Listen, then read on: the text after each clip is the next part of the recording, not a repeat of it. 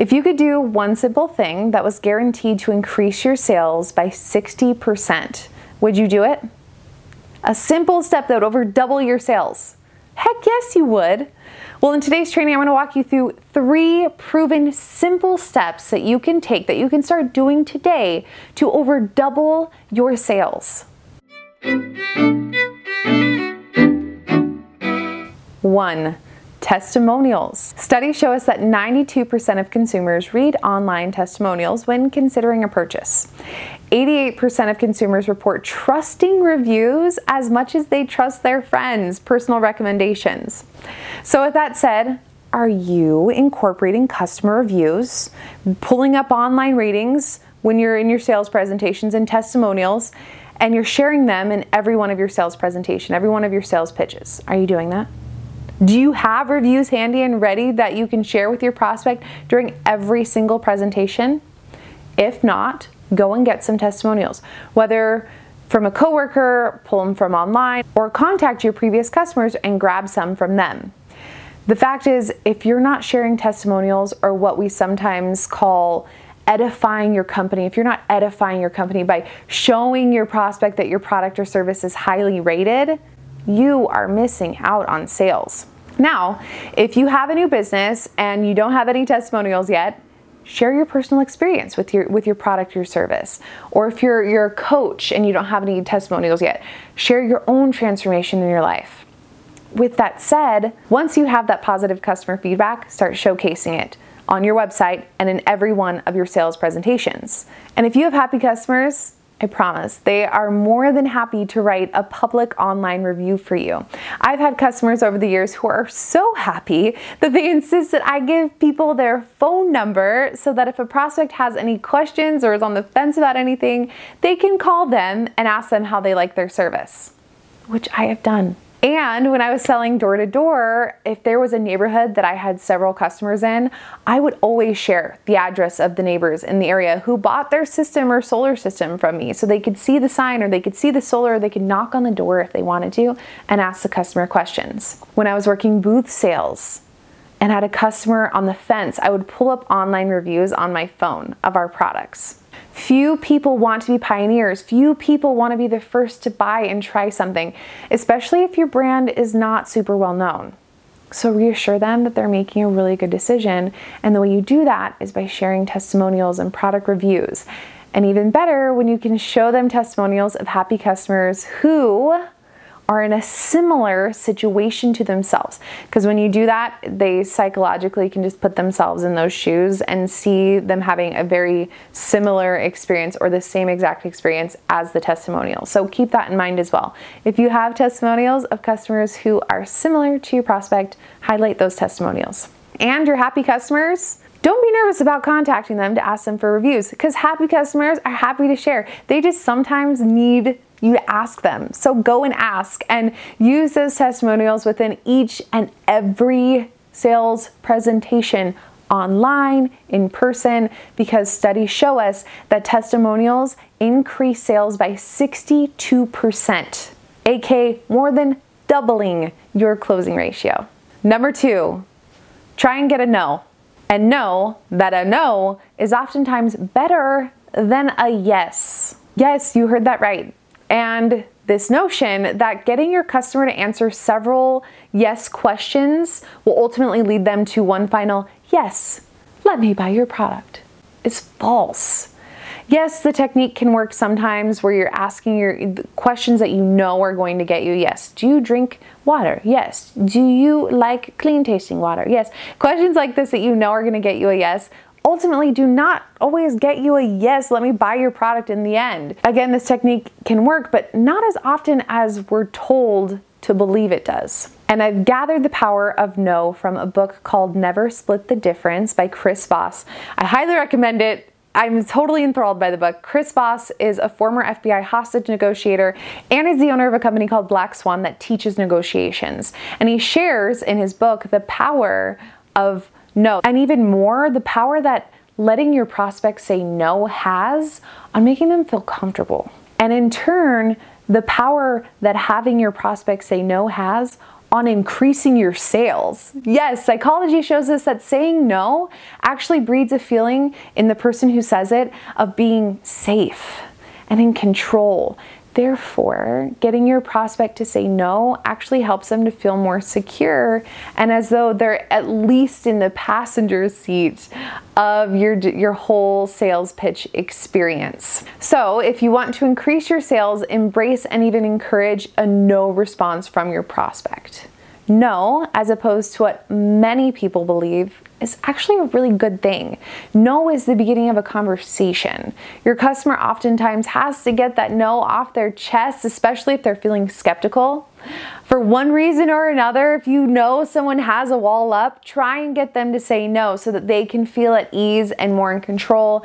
And once this happens, a real conversation can begin. So, real quick, I'm gonna break down just some strategic methods for getting your customer to say no. I can go into further detail in another video. If you want me to go into more detail, comment below or if you're listening to this on audio, go to my Instagram and let me know on my latest post or DM me directly. So, what does no mean? No, in one short phrase, means from the prospect, I don't know enough yet. No means I don't feel comfortable, I don't understand, I want something different from what you're showing me, I don't know how this is gonna serve me, I need more information.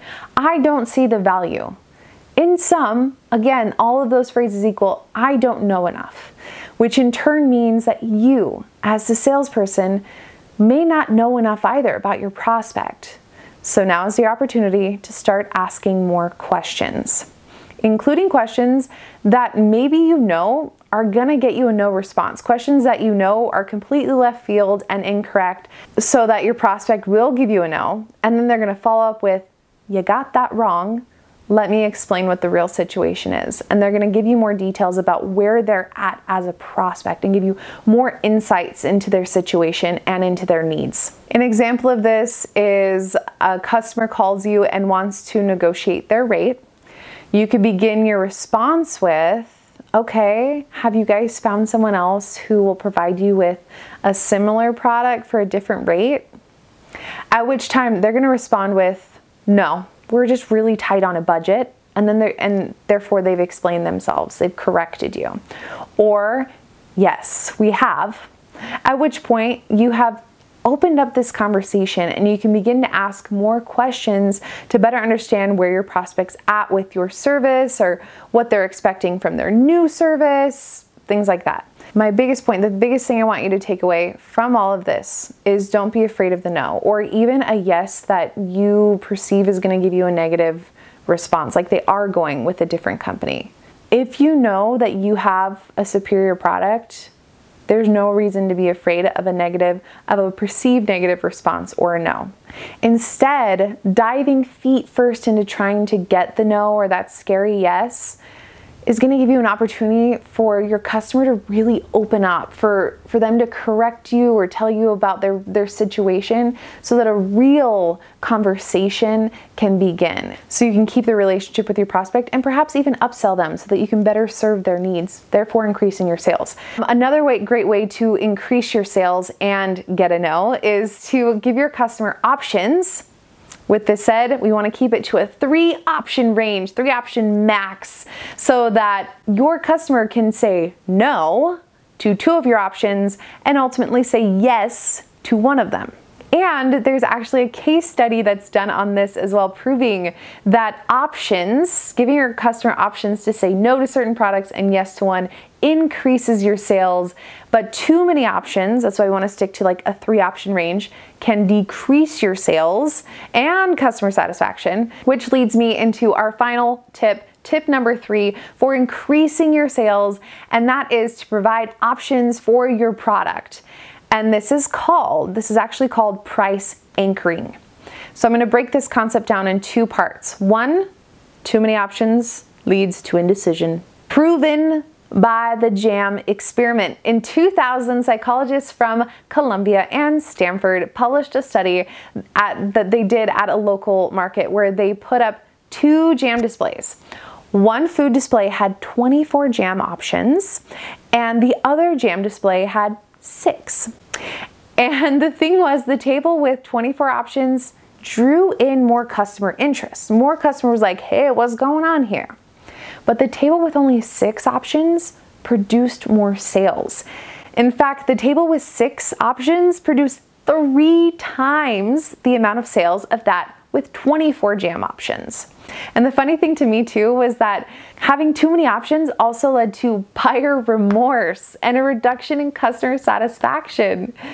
So, in the case of sales, less is more. Well, less options helps you sell more anyway. With that said, three options is found to be the sweet spot. What studies have found is that if you want to increase your sales, offer a premium option, a medium price option, and a lower price option.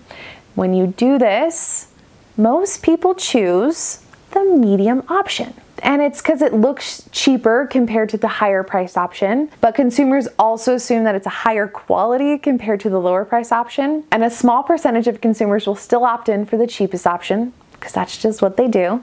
And about 10% will opt in for the premium option every single time because that's just what that type of consumer does.